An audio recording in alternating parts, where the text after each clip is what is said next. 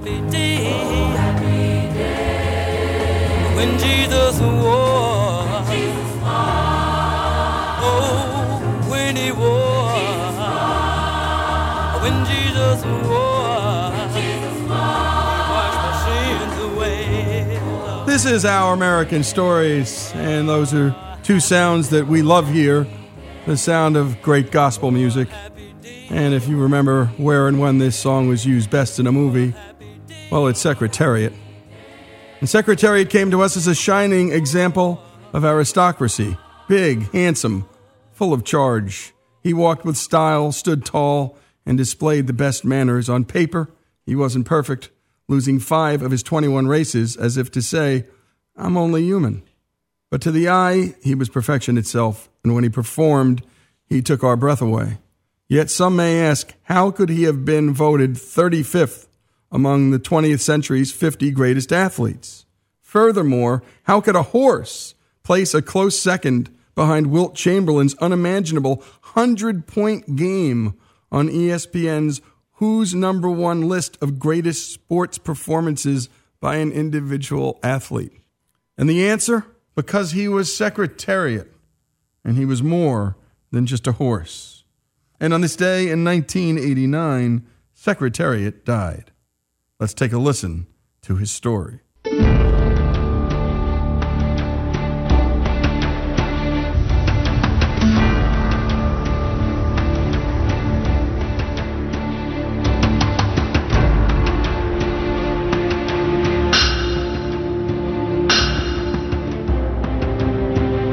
He had a kind of a princely quality about him, physically, mentally.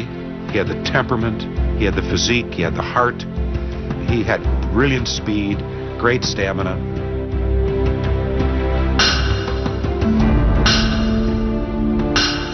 The girths which are made by saddlers wouldn't fit him. They had special ones made to go under that big belly. It is said by experts that he was the perfect horse in measurement.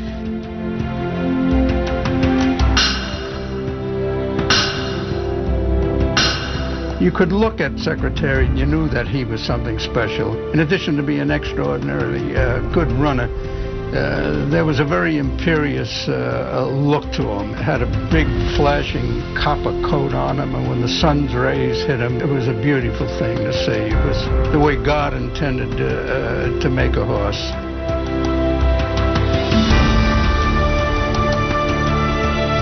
You can't anticipate greatness. You can't really define it, I suppose. It's something that God, every once in a while, sticks in somebody. And because it comes from God, the gift can't be ignored. And it can't be defeated. And the great athletes use it, even if they're not human. So true. And despite the universal praise ultimately lavished on this horse in a million, his career began without fanfare on July 4, 1972, as his trainer, Lucien Laurin, looked on from the owner's box. He made his debut as a 2-year-old at Aqueduct, and unfortunately he had some trouble in the starting gate and got banged around. The rider did a terrible job, had him in trouble the whole way. I mean, he was, never had a chance to run, and everybody saw it. On the outside, it's Quebec 6th, followed by Fleet and Royal 7th. Version is 8th, Jacques on the inside 9th, Secretariat is 10th. Lucien got up and he kicked the chair across the box and he said, damn, that horse should never be beaten. And that's when I knew that Lucien thought we had a really good horse. Secretariat's chief problem in his life was he was handled by people. Had he been handled by someone other than flawed human beings, he would have been undefeated. After finishing 4th in his all-too-human debut, Secretariat won his next 2 races, the second under a new jockey, Ron Turcotte. But it wasn't until the Sanford Stakes in Saratoga Springs, New York, when the horse that would capture America's heart gave us just a glimpse into the future. Here's Secretariat's jockey. I was sitting behind 2 horses. I started to make my move because it was an opening, and when them 2 horses come back together, they just ricocheted off him. And it's just like nothing happened. He went on and won by himself. That was the beginning where he really impressed me. Ronnie Turcotte wins it aboard Secretariat, under the wire, the winner by 3 lengths. He separated himself from the rest of the crop pretty effectively, especially his races at Saratoga that summer. By the time that he approached his third start, then it was happening. I mean, then there was a lot being said, and this red horse that Lucien Laurin has, and could be something special. You know, it could be. In the middle of the racetrack, Secretariat with a rush moving to the leaders. They come now to the top of the stretch. Sunny South has the lead by a neck. Here comes Secretariat on the outside, rushing to contention. When Secretariat made his move in the hopeful, it was unlike any move that I'd ever seen a two-year-old make. It was the kind of a move that you just, it takes your breath away, that you could hear the collective gasp from the entire Saratoga grandstand. It was just like, wow, did you see that? They straighten away in the stretch, and Secretariat takes the lead by 2 lengths. He circled the entire field in 22-1 for a quarter, going around the turn about 8 wide, and you don't see any horse, let alone two-year-old, do that. Physically, he was mature beyond his years. He was clearly the dominant two-year-old in America. There was a sustained interest in Secretariat, and he was anticipated to... as a real Triple Crown potential horse right along. For a two-year-old to become Horse of the Year, he can't just be a very good two-year-old. He has to break the mold. He has to do something really sensational and different. Secretariat looks like a two-year-old who could turn into a super horse. Beyond his explosive acceleration and lofty bearing, Secretariat exuded a human dimension that quickly gained him national fame. Secretariat just had a regal way of standing before he was going out to work out, and he looked like he was in charge. He was beautifully balanced and had this rich red color and the interesting blaze, but the best thing about him was his eye. It was incredible. All of a sudden he'd be looking at stands, he'd walk out, slow down, finally come to a little halt, like he was saying hello to that pretty girl in the stands. Every time he heard a camera, he turned. He'd stop and turn. I saw Secretariat once watch an airplane fly overhead. I'd never seen that before. He had that star quality about him, sort of like the movie stars arriving on the red carpet at the Academy Awards. He would look over, give you the perfunctory, "It's me, good to see you, gotta go." Instead of a bit player on the New York stage, he would have probably been an English stage actor doing Shakespeare. If he could have talked, he'd have been a son of a, because he was arrogant. He was the heavyweight champion of the world, is what it was, and he knew it. And when we come back, more on Secretariat's life. We do it all here on Our American Stories, and you can't wait to hear the rest of this great story. More after these messages.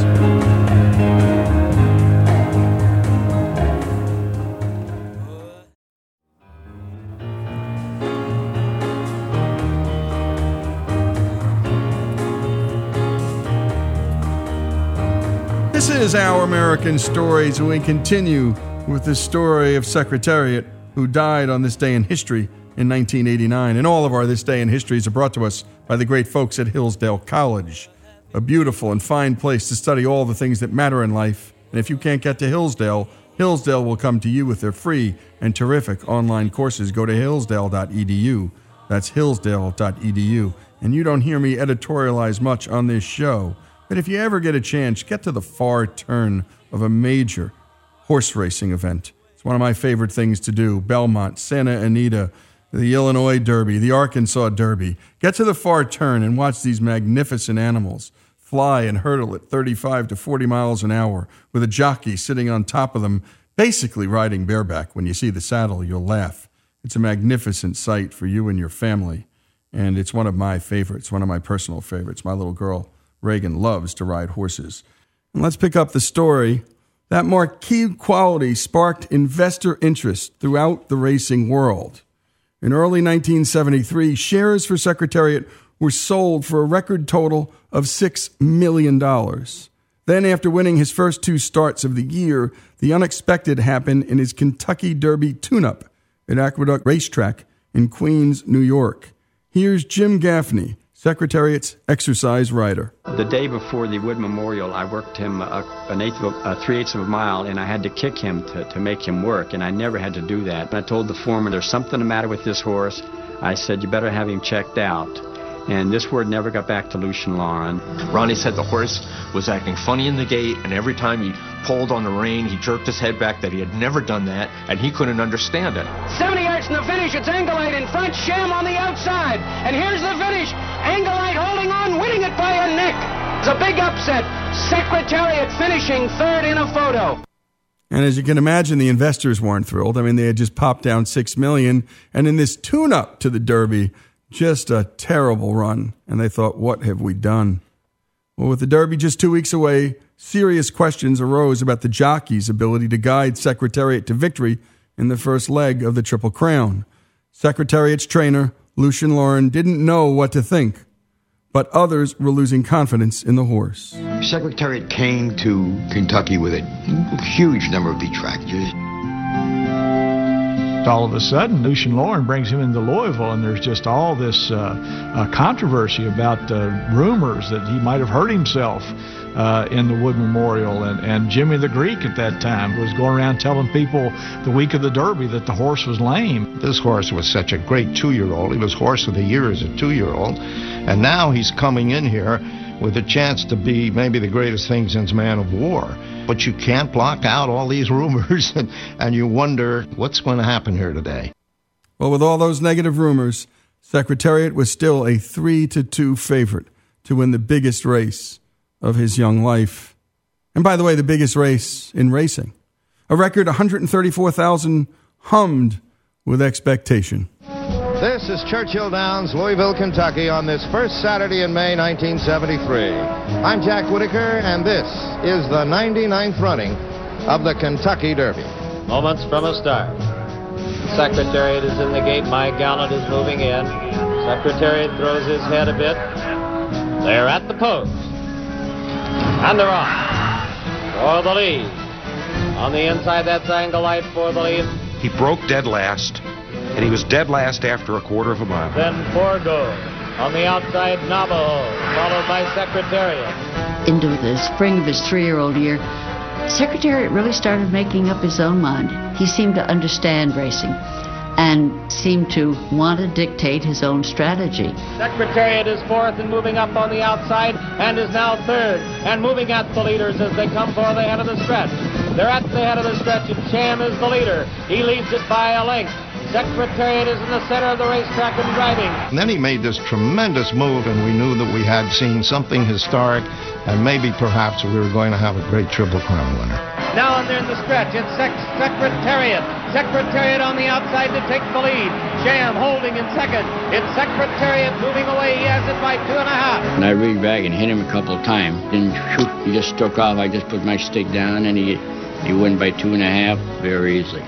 Sham, then on the outside, Our Native. That's the wire it's going to be Secretariat. He wins it by 2 lengths. Secretariat just broke the old Kentucky Derby record. People were looking at the tote board. He ran the last quarter mile in 23 seconds, which is unprecedented in the Derby. Secretariat did something that no horse ever did. He went each of the 5 quarters faster. It just defied logic.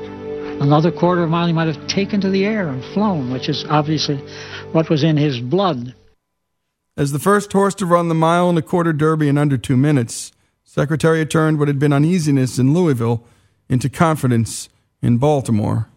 He went off as a 3-10 favorite in the Preakness Stakes at Pimlico Racecourse, where I lived just 6 miles away and spent my favorite Saturdays of my life for 8 years. This is the tightly turned second leg of the Triple Crown. Well, it's almost ready. The horse is just about to move into that starting gate. The weather is perfect, and we're just waiting for a fine horse race. Secretariat was still running with an explosive style, and centrifugal force would carry him wide on the turns.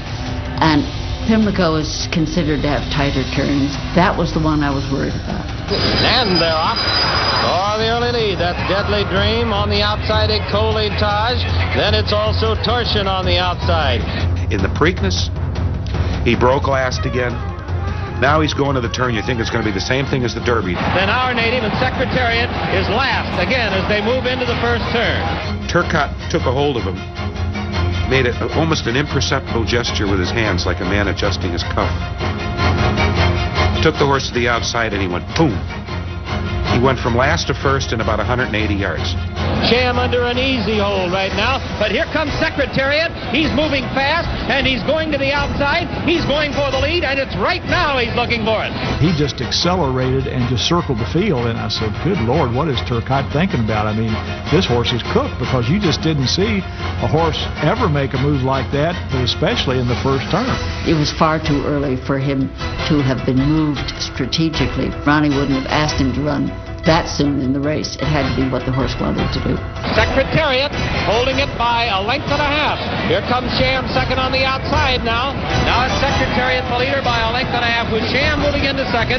Once I get to the lead there and I just drop him on the rail and just turn his head loose, and he went back to galloping his old self. You know, he just lope and alone. You know, I kept thinking Belmont. Secretariat by 2 lengths. Sham driving second.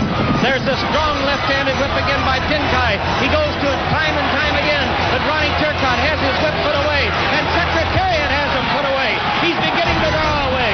It is Secretariat. He's coming to the wire. He wins it by 2 1/2, almost 3.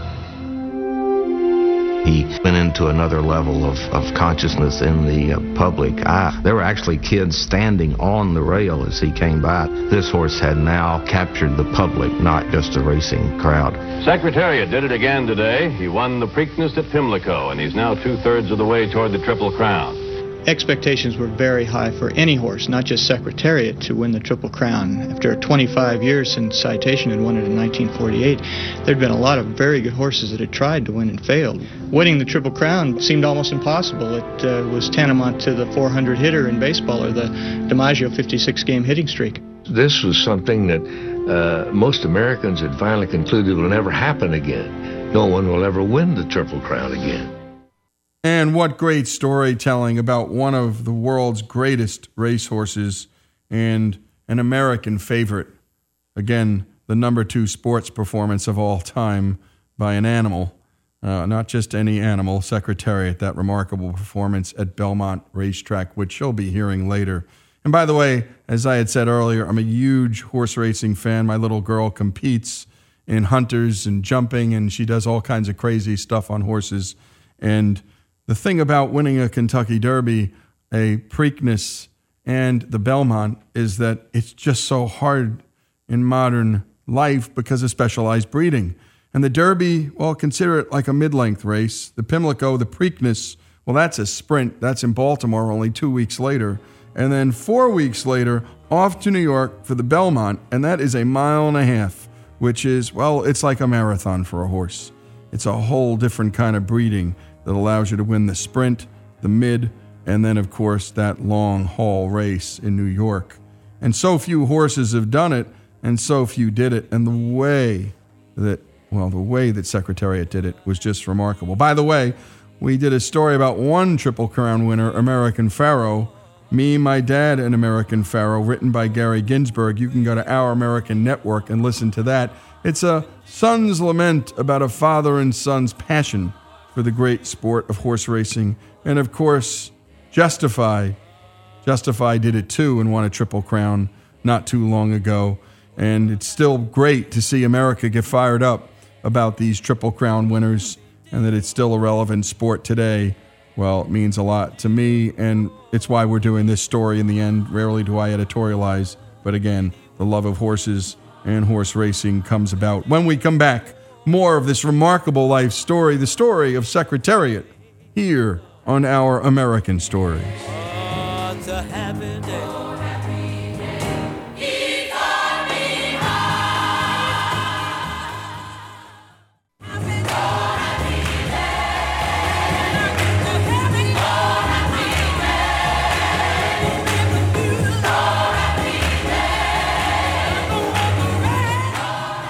Not since Man o' War in 1920 had a horse so captivated the nation. Now, the 1-10 favorite had a chance to succeed where 7 horses failed since 1948 to win the Belmont Stakes after taking the first 2 legs of the Triple Crown. June 9, 1973, the day of reckoning, broke bright and clear. By post time, millions of Secretariat fans put their money where their hearts were, some for the first time in their lives. Of the 70,000 that overflowed the stands, a few had been at the track since sunup. I was there at 6 o'clock in the morning. I was there all night. I fell asleep against a tree by his barn. The fittest I have ever seen a horse. His eyes were big as saucers. His nostrils were flared. He was nickering. His ears were playing. His muscles were rippling. And he's walking around on his hind legs. And I remember thinking to myself, boy, what are we going to see today? Before the race, you could see not only what Secretariat meant to really veteran, hard-boiled, you know, step over a guy with a heart attack so they don't get shut out at the window betters, okay? But also with people who were at that track who were not gamblers, who brought their kids because it was Secretariat. This was the people's horse. Everybody wanted to see him not only win, but do it in a way that would really be authoritative. I'm looking at him and I think, I've never seen him walk like this before. He looks like the execution man. He's going to the gallows. He's about to dispatch somebody. And they're off. Looks like the early lead goes to Mike Gallant. Yes, Mike Gallant going for the lead with Price and Press on the outside. Secretariat away very well, has good position on the rail, and in fact is now going up with the leader. Sham had been such a tough competitor for him in the first two races. He wondered, would this finally be Sham's day? My instructions were to be very close to Secretariat from the way it goes. And now it's Sham. Sham and Secretariat are right together into the first turn. Mike Gallant has third behind them. Then it's Twice the Prince, and the trailer is Private Smiles as they go by the turn. He just felt like running. That was the day he felt terrific. I said, just leave him alone. I said, just take a long hold and let him run his own race. Ron Turcotte, he let him run. Come on, let's see what he's got. You've done the Derby, you've done the Preakness, come on. Let's see how he goes all out. How good can this guy go? They continue down the backstretch, and that Secretariat now taking the lead. I looked at the teletimer and saw that the horse had gone 3/4 of a mile in 1:09.2, which is the fastest 3/4 of a mile ever run in the Belmont Stakes, and he's leaving Sham at this point. They're moving on the turn now. For the turn at Secretariat, it looks like he's opening. The lead is increasing. He is running and running and running. And I turned to the guy next to me and I said, he's lost the horse. 3 1/2. He's moving into the turn. Secretariat holding on to a large lead. Jam is second, and then it's a long way back to Mike Gallant and Twice the Prince. And I'm thinking, he has gone insane. And I'm saying, I'm cursing him under my breath. You moron. What are you doing? You know, you're going to kill the horse. You're going to lose the Triple Crown. Don't you know how fast you're going? Nobody knew that that was going to happen. Not the rider, not the trainer, not the owner. I think probably not the horse.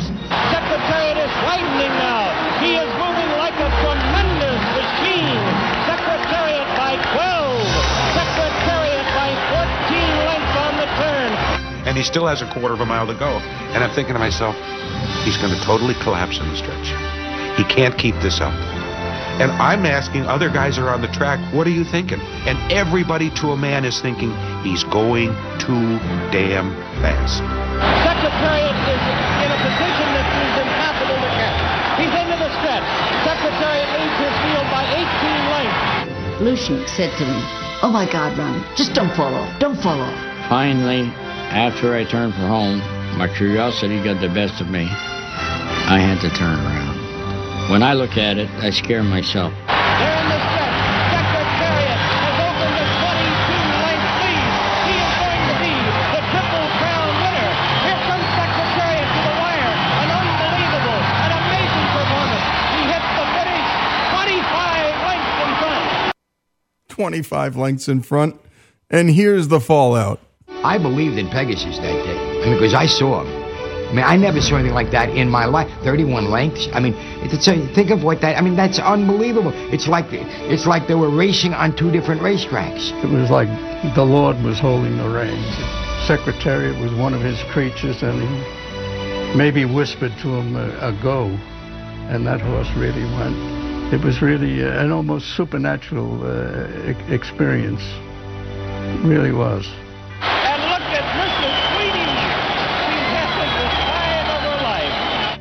I leaped up out of my chair at Belmont Park shouting, "We'll never see this again."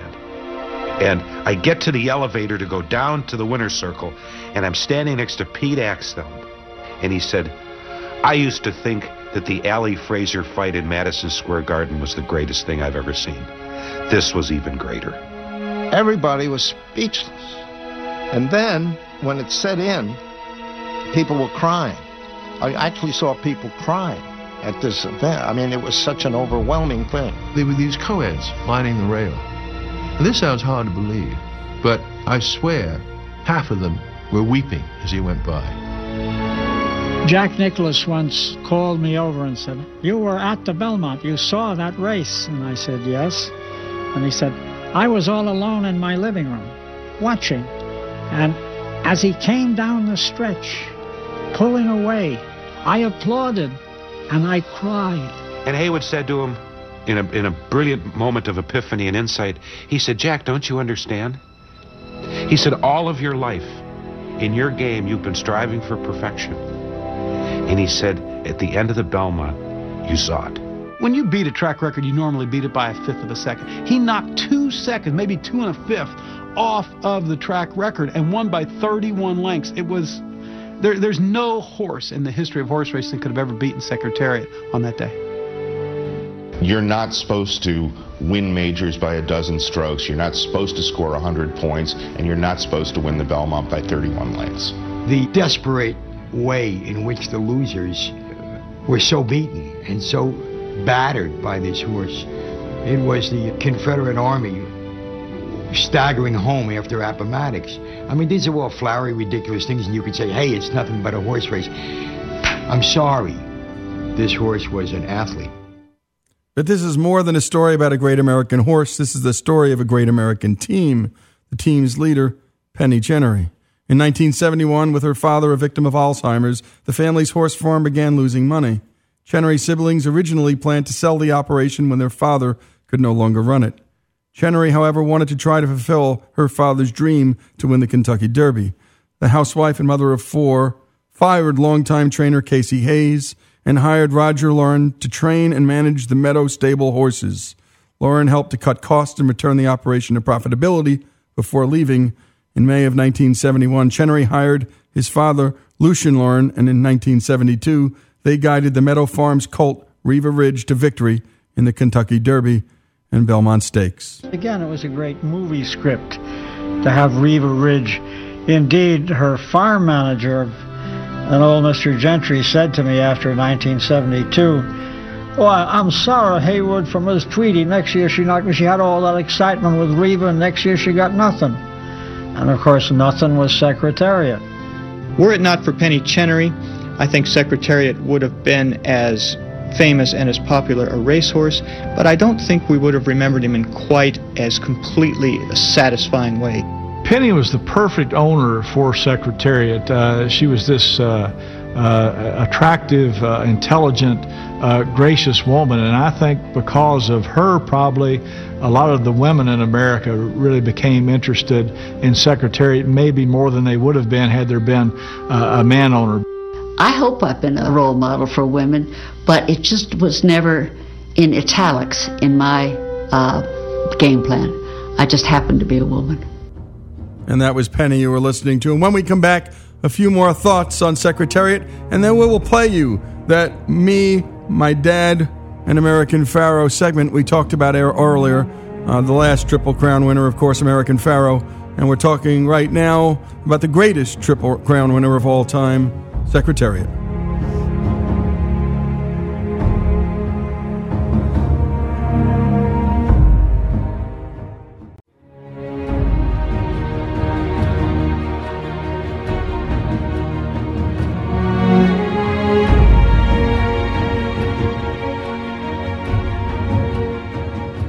This is our American Stories. Secretariat story continues. In November of 1973, just 16 months since his inauspicious debut, the big chestnut retired and was set to stud at Claiborne Farm in Paris, Kentucky. Shortly after, the Today Show arrived to do a hit on Secretariat. Here's NBC's Tom Hanman and Dick Enberg. And we set up right by the Secretariat paddock. And it was one of the great performances of all time, because it was like he knew he was on national TV. He sat there and he posed with his head in his ears, and it was like the star knew that the red light was on. It's time to perform. I asked Seth Hancock, now how could you tell? I mean, they all look so magnificent. How could you tell that Secretariat was any better than anyone else? He says, you know, it's their eyes. You know, the great athletes have, great thoroughbreds, it's their eyes. And as he said eyes, Secretariat snapped his head and stared at me like that to say, and you better believe it, just look me right in the eyes. And he told me then, he said, even out in the field when they feed the horses, they wait till Secretariat eats first. In the fall of 1989, Secretariat became afflicted with laminitis, a painful and debilitating hoof condition. When his condition failed to improve after a month of treatment, he was euthanized on October 4 at the age of 19. We decided we'd bury him at 10 o'clock on a Thursday morning. You look at everybody's faces, and tears rolling down the cheeks. And, you know, but that's that. You know, you bury him and you be thankful for what you had and go on back to your job and see if you can come close to getting your hands on another one like him, which will never happen, and you know it, but that's what you're in it for. Secretariat was given the rare honor of being buried whole. Usually only the head, heart, and hooves of a winning racehorse are buried. The autopsy revealed what every poet knew, that his heart was huge. At 22 pounds, his heart was 2.5 times larger than those who ran so far behind him. When I did the autopsy on Secretariat, we were quite astonished. He was certainly unusual. He was almost a freak in nature, but a freak in terms of being so abnormally perfect. He had a larger motor, and he was able to crack up oxygen and synthesize it faster and more efficiently than any other horse I've ever seen. He just had a superior power pack, and he was showing it to the world. I wonder what he thought. He must have had a sense of accomplishment. Every now and then some athlete is touched for a moment with a kind of higher level of greatness which they may never achieve again, but at that moment they were more than life allows. It was the same thing that Babe Ruth did for baseball. There's someone that everyone can relate to, think about, be amazed about, and that's what he did for racing. And he really brought American people around, well, around horse racing, and actually just brought them together. And that brings us to our American Pharoah story that I talked to you about before. Gary Ginsburg, the Executive Vice President of Corporate Marketing and Communications at Time Warner, tells the heartwarming story of he and his father and how they spend summers at the racetrack. And again, American Pharoah, another Triple Crown winner. Well, here's Gary lamenting about the life 40 years later of he and his dad. And they're into the stretch, and American Pharoah makes his run for glory as they come into the final furlong. Frosted is second with 1/8 of a mile to go. American Pharoah's got a two-length lead. Frosted is all out at the 16th pole. And here it is. The 37-year wait is over. American Pharoah is finally the one. American Pharoah has won the Triple Crown.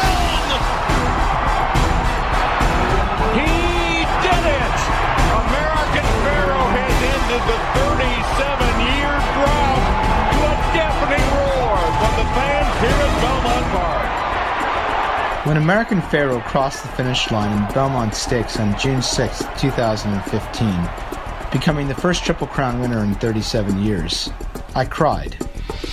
After talking with friends who also watched the race, most of us men in our 50s and 60s, I discovered I was not alone. Many of us were overcome by emotion and, as it turns out, mostly for the same reason. We were thinking about our dads. For a generation of American men born during the Great Depression, racing was much more than a 5-week diversion from the first Saturday in May to the first Saturday in June. It was an obsession. And the obsession was shared with us, their children, so that in many cases, horse racing came to define the relationship we had with our fathers and the little free time they had to share with us. For me and for so many of my friends Saturday, the one person with whom we all wanted to share this historic moment was no longer by our side. The joy and thrill of the race was tempered by a profound sadness. My dad, Irwin Ginsberg, has had four great passions in life: the law, tennis, his family, and thoroughbred racing, though not necessarily in that order.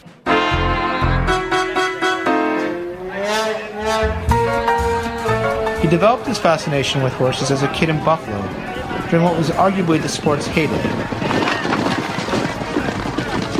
Following the exploits of horses like War Admiral and Citation, between the ages of 7 and 18, he had already witnessed an astonishing 5 Triple Crown winners, and he was hooked. He wanted to make sure I got hooked, too. It's a beautiful morning.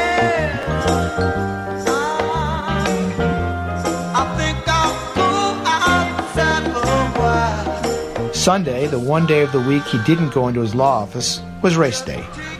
We'd pile into our Chrysler New Yorker and head from our home in Buffalo to the Fort Erie racetrack in Ontario. Once there, Dad would walk me through the intricacies of the racing form, speed ratings, past performances, class levels, before placing a series of exotic bets on the fillies and mares traveling the hard-bitten Southern Ontario race circuit. When he lost, which was more times than not, he'd angrily crumple the betting slips, ending up with a small mountain under his seat by the end of the day. That horse, named Secretariat, is the reason why one of the greatest crowds in horse racing history has turned out here at Belmont Park in New York to see a picture. But we were in front of our Zenith TV for the best race of all, the 1973 Belmont Stakes.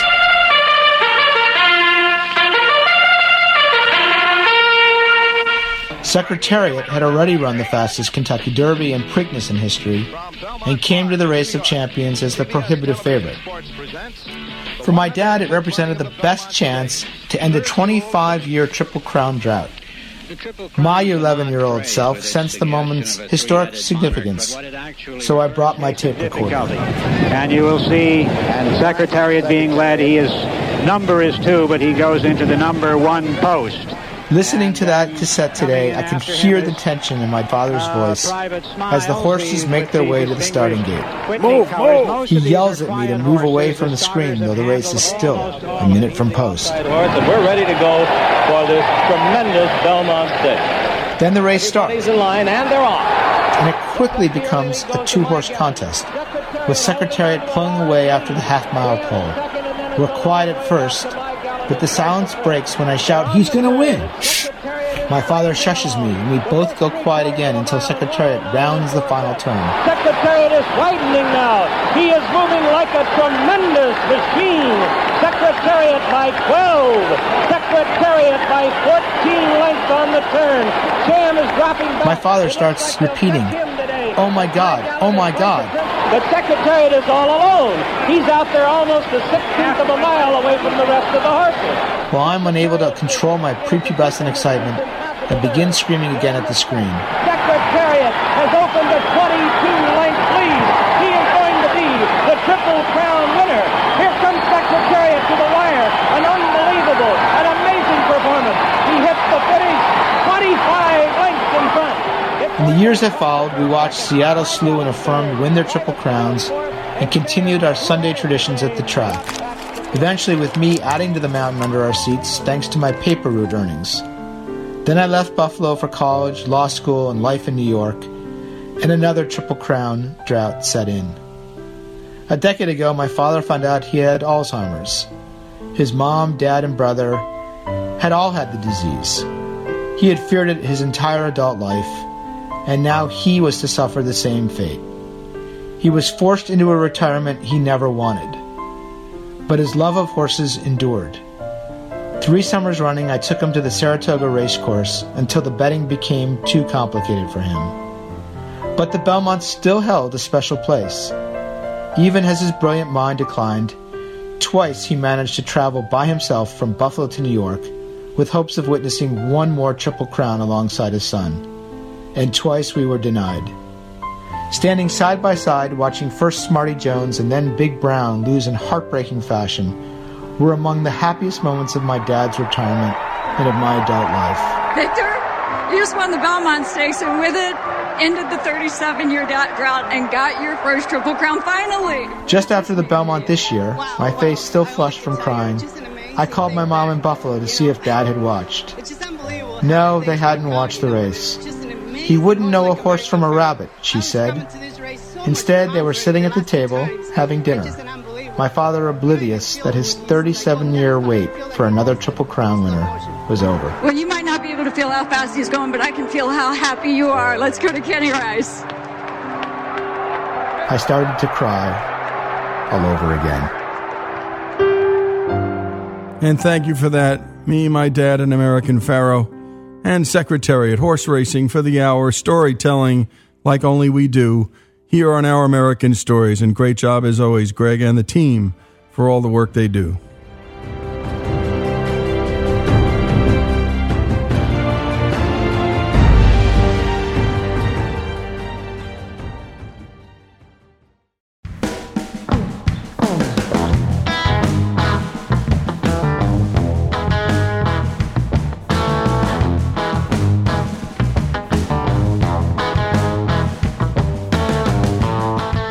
This is Our American Stories, and we always enjoy a good-hearted and old-fashioned prank once in a while. And we call these our Americana segments because Americans, well, in their spare time, in our spare time, we do all kinds of crazy stuff. We love visiting, for instance, the Mascot Hall of Fame. I mean, there's a guy who actually became the Philly Fanatic, and then when he retires, he's thinking, well, we need a Mascot Hall of Fame. And that's what he does with the rest of his life. And God bless him for doing it, because it's fun. And Americans love to have fun. And I think no other country likes to have fun like we do. Most of us on our team love the show Impractical Jokers. And by the way, we love to just crack jokes on each other. This is not a place to come in if you don't have a good, healthy ego. This is not a place to come to work. But not all pranks are created equal. In our ever-increasing litigious society and our hypersensitive society, some pranks can get you in a lot of trouble.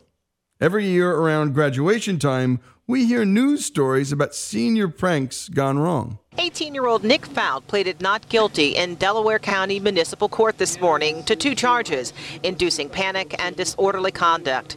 The misdemeanor charges come after Fout, who police say dressed from head to toe in black spandex, entered Westerville Central High School Friday and released 7 chickens into the commons area. A senior prank, say district officials, that involved another student and 12 chickens in all. 5 boys say they were at first told they could no longer participate in graduation activities. They thought it would just be funny, but the 5 boys brought 3 chickens here to school this morning, and one student captured some video of the incident on a cell phone. New at 6, seniors at Slinger High School did a good one today, pulling off an unusual prank. They hired a mariachi band to follow their principal around for 2 hours. Thursday evening, Justin and 19 other seniors got into the school with a key his father says came from another parent. They decked the halls in toilet paper, wrote class of 2013 on windows with shoe polish, and left furniture in odd, unexpected places. And so on and so forth. And if you've been in high school or you just had some time to kill, well, that's when the pranks can start. And while we can't condone this kind of behavior, you've got to admit it's kind of funny. But letting chickens go inside of a school is peanuts compared to this next one. This is a prank of such epic proportion that it made world news overnight back in the 1970s. Our grand producer extraordinaire, most high in charge of the universe, brings us the story of a prank so devious, the tale will warm the hearts of men and women for generations to come. Here's Jesse. This is the story of one of the greatest pranks of all time. Oliver Porky Bicker was born November 1st, 1923 in Chehalis, Washington. As a young man, he fought in World War II and took part in the D-Day invasion of Normandy, for which he was later awarded the Normandy Medal of the Jubilee of Liberty by the French government. That's a mouthful. Married with 3 kids, the family moved to Sitka, Alaska in 1960, where Porky was working for a logging company. In 1964, he started his own business, Porky's Equipment, Inc., selling and servicing logging gear. Woohoo! You see, Porky was a very talented logger and was famous for the ending act he performed every year at the All-Alaska Logging Championships.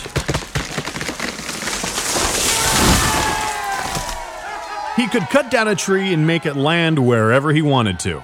But our friend Porky here was best known as a prankster, a reputation he enjoyed even before this next stunt. Some of his pranks included using a backhoe to drop an entire tree in the middle of a friend's driveway, or placing plastic flamingos in trees to confuse tour boats looking for wildlife. But it was the eruption of Mount Edgecumbe that made Oliver Porky Bicker a legend throughout Alaska and the world. When he awoke that cold April morning, he looked out his window and could see right across the sound. The idea to ignite the volcano had occurred to Porky 3 years earlier. Soon as he had the idea, he collected 70 old tires that he kept in an airplane hangar. He waited all this time until the visibility conditions were just right for the prank. Porky also secured the assistance of some of his fellow prankster friends, part of a group calling itself the Dirty Dozen that used to meet every week for coffee. As the pranksters waited for the chopper, they piled the tires in two large canvas slings. Soon, the pilot arrived, and they attached the slings to the bottom of the chopper. They also took along some smoke bombs, several gallons of kerosene, and some rags. Now in the very center of a giant dormant volcano crater at the top of Mount Edgecumbe in Sitka, Alaska, the men piled the tires into a stack, poured the kerosene, and lit them on fire. As thick black smoke began to bellow skywards, the crew got back in the chopper and headed home. The deed was done.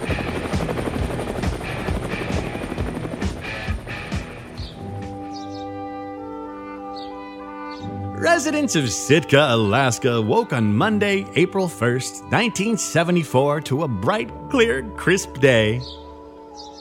They could see right across the Sitka Sound, where the familiar sight of Mount Edgecumbe, the dormant volcano, dominated the skyline. But today, something was a little different about the view. A menacing plume of black smoke was rising from the crater. It looks as if the volcano is ready to explode! People spilling out of their homes and into the streets to gaze up at the smoldering volcano. The Coast Guard ordered a chopper to be sent out to investigate immediately. Run! Go! Get to the chopper! As the Coast Guard pilot approached Mount Edgecumbe, the plume of smoke grew in size. Finally, he was right above it, and he peered down into the crater. At first, he couldn't believe what he was seeing. He looked closer, and then he laughed. Stacked in the cone of the volcano, burning with a greasy flame, was a huge pile of old tires. And spray painted in the snow beside the tires, in 50-foot-high black letters, were the words, April Fools! The prank succeeded beyond Porky's wildest dreams, and news of it got picked up by the Associated Press and ran in papers around the world. Even the Coast Guard wasn't too mad about the stunt. The reaction of the people in Sitka, once they realized the volcano wasn't really erupting, was almost uniformly positive. That is the story of Oliver Porky Bicker and the eruption of Mount Edgecumbe. For Our American Stories, I'm Jesse Edwards. Now I don't know. Don't know. I don't know where I'm gonna go when the volcano blows. Let me say it now. I don't know. I don't know. I don't know where I'm gonna go when the volcano blows. Ground she's moving under me. Tidal waves out on the sea.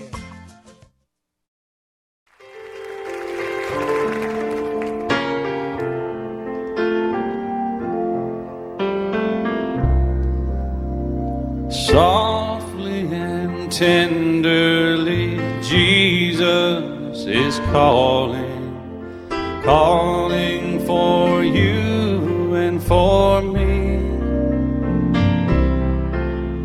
See on the portals, he's waiting and watching, watching for you and for me. This is Our American Stories, and you're listening to Alan Jackson singing the hymn softly and tenderly as he sings everything straight as an arrow. And this is our final thought segment.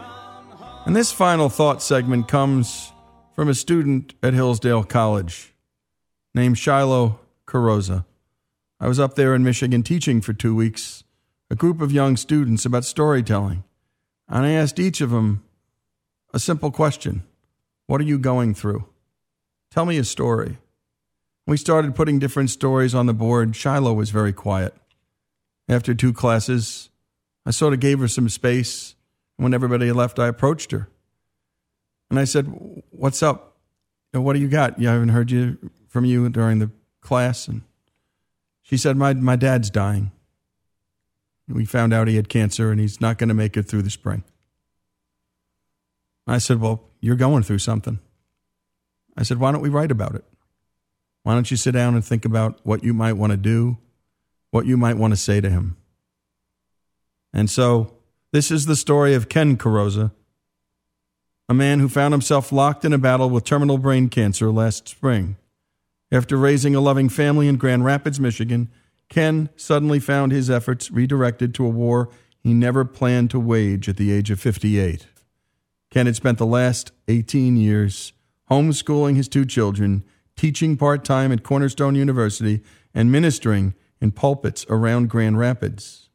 More than anything, his life had been devoted to investing in other people's souls, striving to reach them and teach them the gospel of Jesus Christ, and shower them with the same grace God had given him.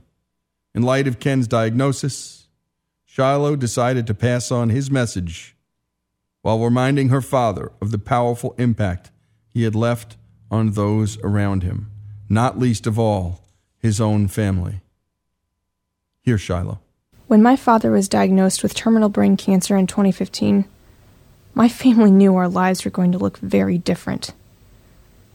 No longer would my brother and I have our closest counselor there to help us navigate the rest of our college years and early adulthood.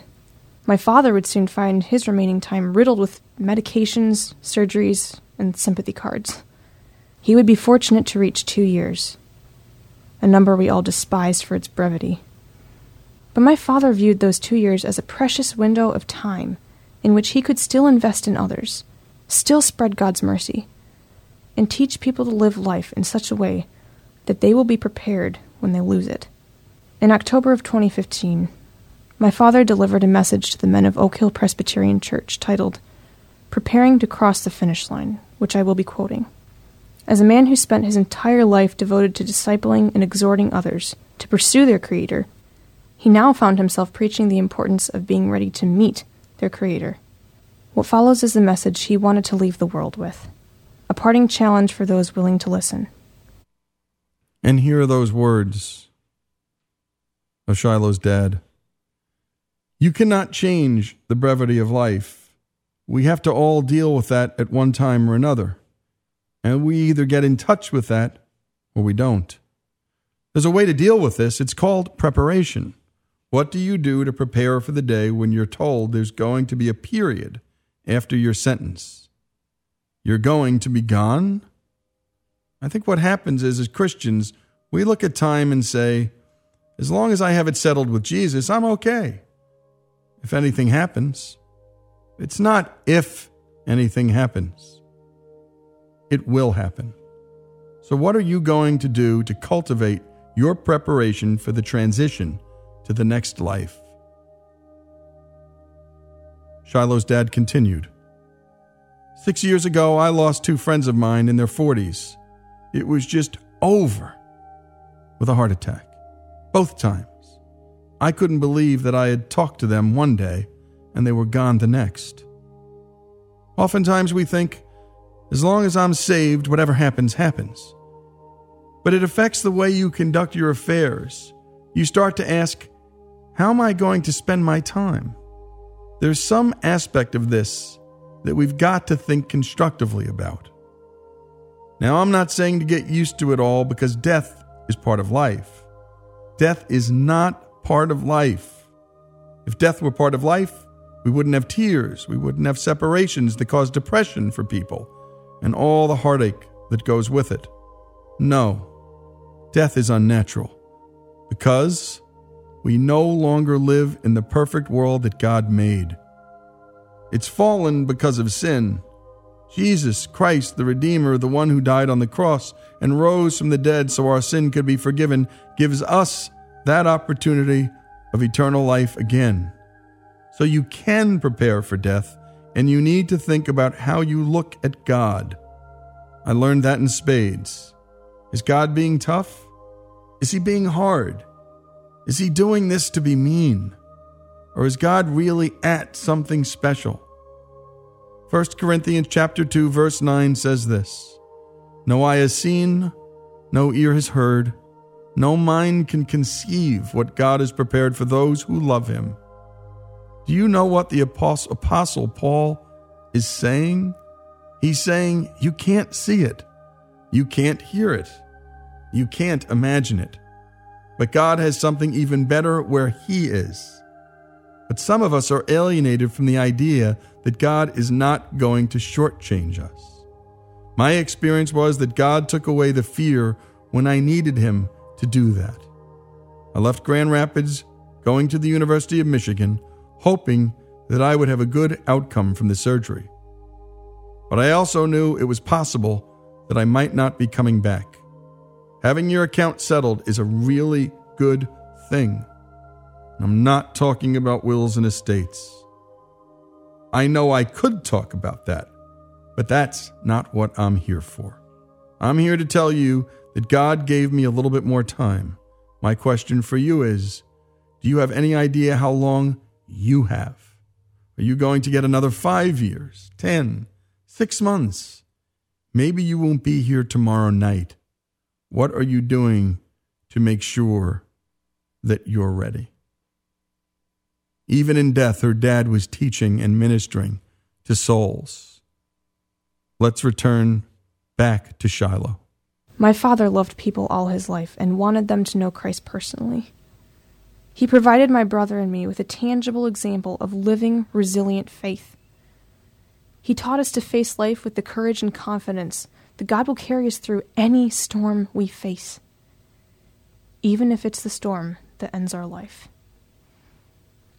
He taught us to live each day intentionally, to be ready, and to hold nothing back because we never know if we'll have tomorrow. As his daughter, I can say that he held nothing back in raising my brother and me. When he returned home from his first surgery, he opened up about his own feelings. He told me he was satisfied with the way he'd spent his life as a Christian, and knowing what he'd done, I could see why. He'd pastored a church, he'd taught at a Christian university, he'd spread the gospel through the radio and written publication. But when he sat across from me that day, he didn't mention any of those things. He looked me in the eye and said, "You and your brother are my best investments."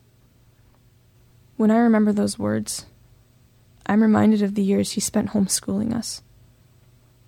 The evenings we went fishing in the lake. The times he took us camping, even though he never cared for life in a tent. The advice he was always so willing to dispense when we needed it. The late-night conversations when we were too engrossed to look at the clock. All the nights he and my mom tucked us into bed. Looking ahead, we don't know how much time my father has left. Perhaps only a matter of months. No, he will probably not walk me down the aisle. No, he will not see his grandchildren. But compared to what he's done for us in the time he had, those things become pretty small. He gave us his parting message as a reminder to use the time we have. So I want to take this opportunity to remind him of the meaning he poured into my life.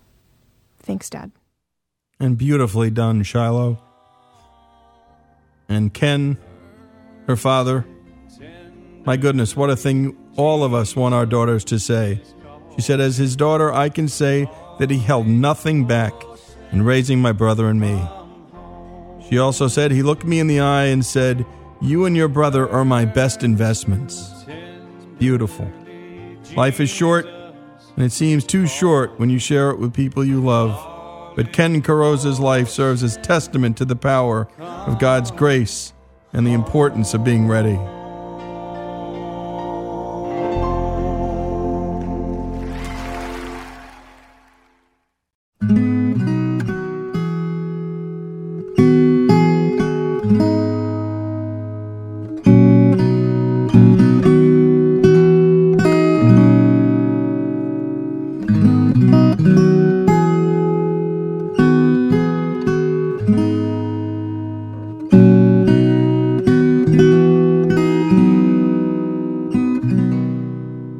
This is Lee Habib, and this is Our American Stories. And all month long, we're bringing you stories of families who've lost children to miscarriage or sudden loss of an infant or stillbirth. So many families go through these tragedies. And on October 1988, President Ronald Reagan declared October as National Pregnancy and Infant Loss Awareness Month. And there's an organization that's doing some very distinctive work to help families in their grief. Now I Lay Me Down to Sleep is a nonprofit that sends volunteer photographers to provide beautiful heirloom portraits to parents facing the untimely death of a baby. They have some 1,700 active photographers around the world and reach every state in the United States, 40 countries worldwide. To learn more about what they do, we spoke with one of their photographers in Colorado, Cliff Lawson. Here's his story of getting into photography and then many decades later, applying those skills to give hundreds of families a unique gift. I got into photography back actually when I was in college and kept it as a hobby throughout my entire adult life. I was a helicopter pilot in Vietnam, and when I was took my R&R, my first stop was a camera shop in Tokyo to buy the Nikon F, which at that time was, you know, that was the camera. And in fact, to this day, I still have it. Still works. I haven't put any film through it in 10 years, but that's how I got involved in photography as a hobby. Then I retired back in 2001, and after about a month or so, my wife decided, she said, you know, sweetie, you need to go find something to do. And so I thought, let me get back to really hit this photography hard and make something of it. So, ended up buying a digital camera. Of course, by that time, the digital photography was the thing. I started with just two lenses and a digital camera. I started taking some sports pictures. Then, at the time, I was working as a sales associate at a camera store here in Parker, Colorado. And a young man came in, and he was getting some pictures developed. Turns out he was an associate photographer for Now I Lay Me Down to Sleep. We got to talking, and he mentioned that, and I said, oh, really? Well, what is this? He said, well, you know, we take pictures of babies that will never leave the hospital. I think the reaction is like many people. Oh, my, that sounds so sad. He said, well, yeah, it is. He said, but here, let me show you some pictures. And he had his laptop, and it was beautiful images he'd taken of a child in the hospital. And so we talked some more, and he said, you know, you should consider doing this. We could always use more photographers. Kind of a, yeah, I should think about it. I went home and talked to my wife about it, and she said, well, you know, you tend to be so emotional about things. Do you think you could handle it? And I said, I don't know. I don't think you can know until you try. A few days later, or maybe a week later, I was getting my hair cut, and the lady that cuts my hair, I was telling her about, you know, we talk about what's going on in our lives, and I mentioned this to her. She came around in front of the chair and pointed her finger at me, and she said, you need to do this. I lost my son 22 years ago. They never let me see him. I would give anything to have what you're going to be able to give to these families. Well, that was kind of the tipping point. I said, well, wow, okay. So I sent in my application and volunteered and was accepted. And here I am now. As of the end of this year, I've been with the Now I Lay Me Down to Sleep for 10 years. And I think I've done 150 babies in that 10-year span. So that's how I got involved with this. And it's just a wonderful organization. And it's interesting to me that when we try to recruit photographers, they say, oh, I can't do this. I'd be so emotional. And I tell them that, you know, I'm emotional too. In fact, I cry at the end of Undercover Boss when the guy gives away stuff to the employees, you know. But this doesn't bother me because, you know, you've got a job to do. And so you have to think about, do I get the lighting right? Am I getting the posing right? Am I getting the kind of shots that we want to get of the mom with the baby, dad with the baby, mom and dad with the baby, the various different poses we get. So you're really, we call it getting into photographer mode, I guess. But you are so much concerned with getting your job right that the emotion of the moment, you know, it's I don't want to sound cold here, but it's their issue, not mine. My issue is to get the pictures. And I understand that, you know, it's a very, very sad day for these families, but we have a job to do. So I don't find it that emotional taking the images. If I'm going to get emotional about it, it happens at the computer when I'm editing and processing those images, you know, changing them to black and white and looking at it. Then sometimes, yeah, it kind of gets to me. And by the way, what a remarkable series of events. I mean, Vietnam, camera shop, someone comes in, tells him about this gig. Then he's getting his hair cut. And this happens to us all the time in life. It's actually sort of how life happens. Some call it serendipity, and believers say it's a God thing. Either way, you take it and play it. It's one of the two. And here are several couples who've lost babies speaking to how they felt during their Now I Lay Me Down to Sleep photo sessions, and what the pictures have meant to them ever since. She will fit in there. There were moments of toughness and moments of weakness, and I think they weren't consistent, but they were off and on. I was terrified of it. I knew that it was something that I would want and that's something that we needed to do to make memories, but I didn't know how I felt about the actual process. They are really what we have. Instead of having him, we have, you know, little mementos and things of his, but the pictures are him. They're her. They're our tangible piece of her that we can hang on to and look at forever. We have our memories and we have our moments that we can kind of try to flash back to, but the pictures allow us to really go there and to really be back in those moments with her. And I even keep one on the bathroom counter. So when I'm brushing my teeth and it's just kind of your monotonous day-to-day, it kind of takes you back and just lets you remember that child that you don't see every day. Now I Lay Me Down to Sleep has given me the opportunity to remember it clearer and I guess hold on to it tighter. And whether or not they look right away or they don't look for 3 months, 6 months, or 5 years, you don't get that chance again. So to be able to have an organization that will literally go anywhere and to anyone to give that gift is priceless.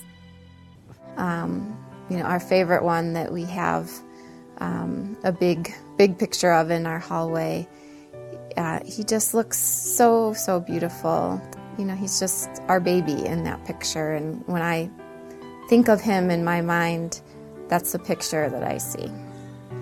And it just makes it almost feel like it's gonna be okay, and it gives people hope to know that, you know, you're allowed to love that baby just as much as your other babies, and here's proof. And if you're a photographer who'd like to volunteer, or a family or healthcare professional that might want to request a remembrance photo session, you can learn more at nowilaymedowntosleep.org. That's nowilaymedowntosleep.org. And thanks to those families for sharing. Thanks also to Cliff, and that's Cliff Lawson in Colorado, for what you do and for sharing your story. This is Lee Habib, and this is Our American Stories. National Pregnancy and Infant Loss Awareness Month. Not many people cover it. We do.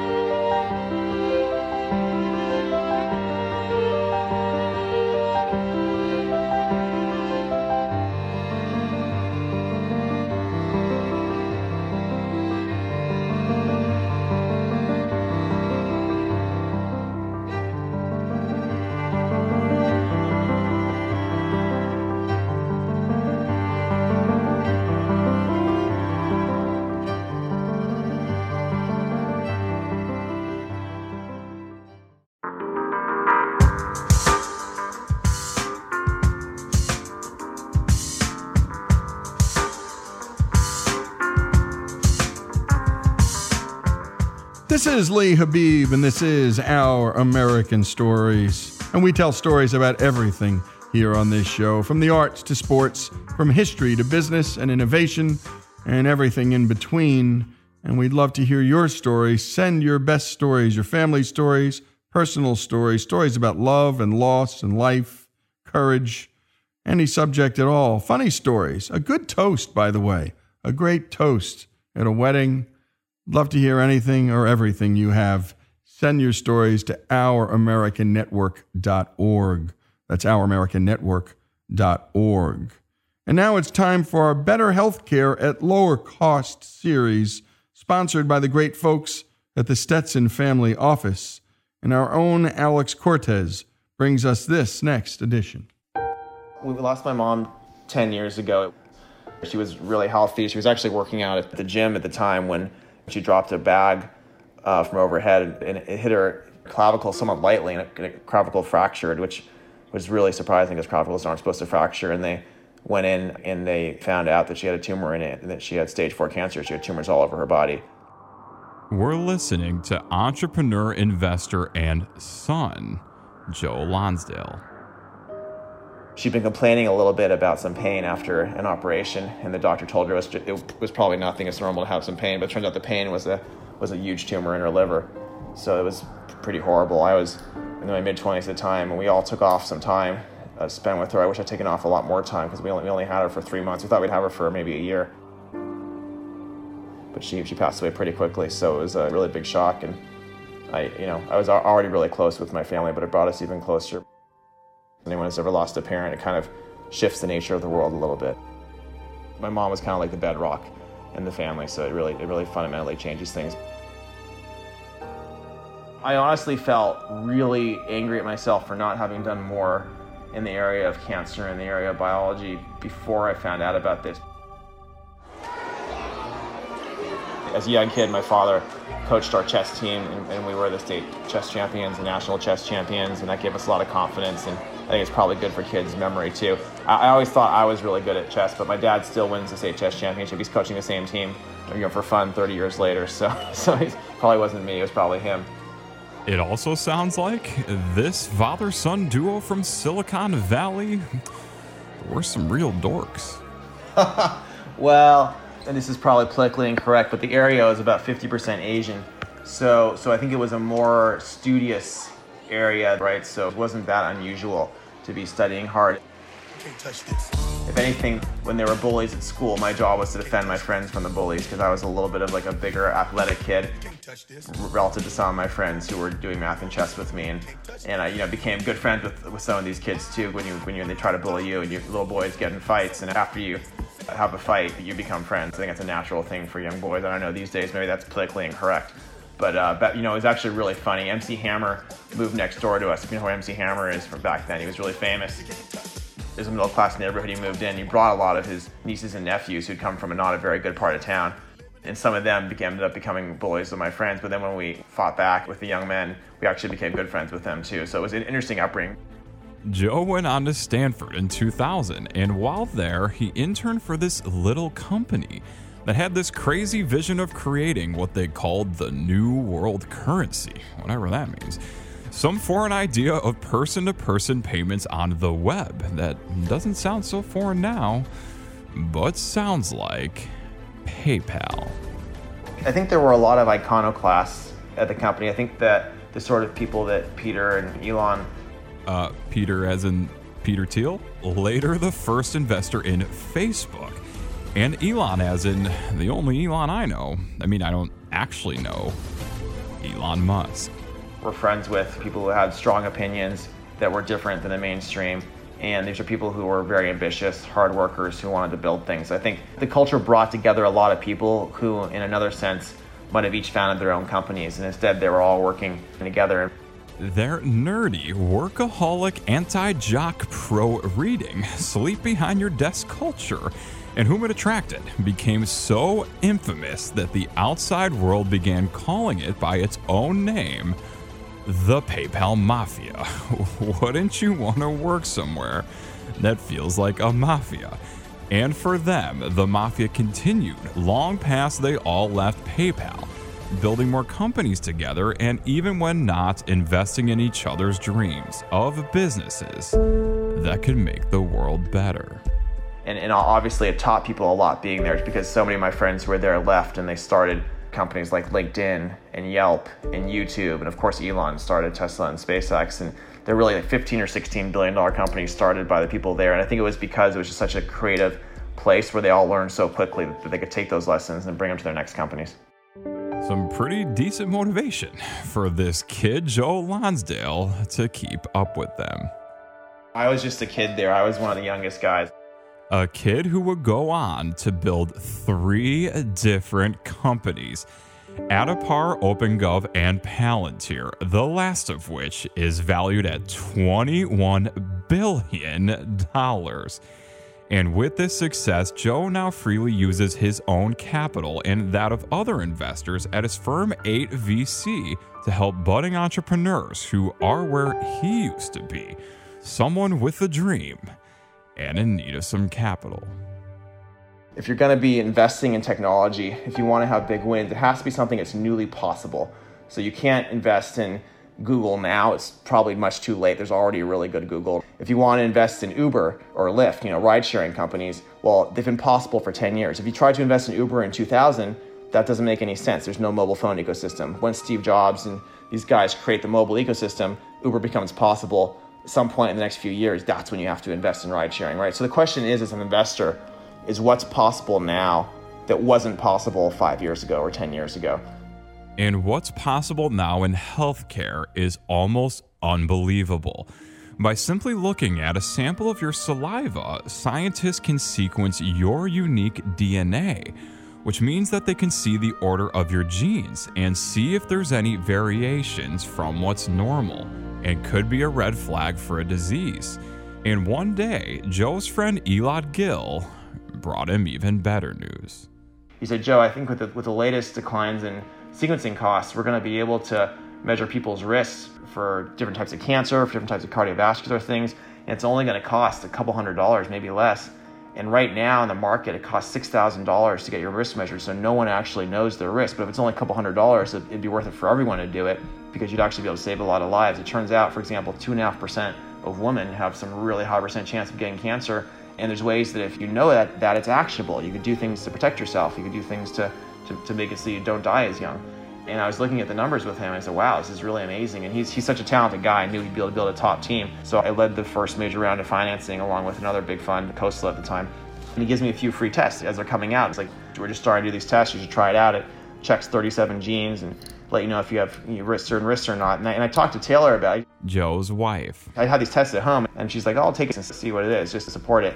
And she took the test, and unfortunately it came back that she has an 80% chance risk of getting cancer by the time she's in her 60s, which is obviously terrifying.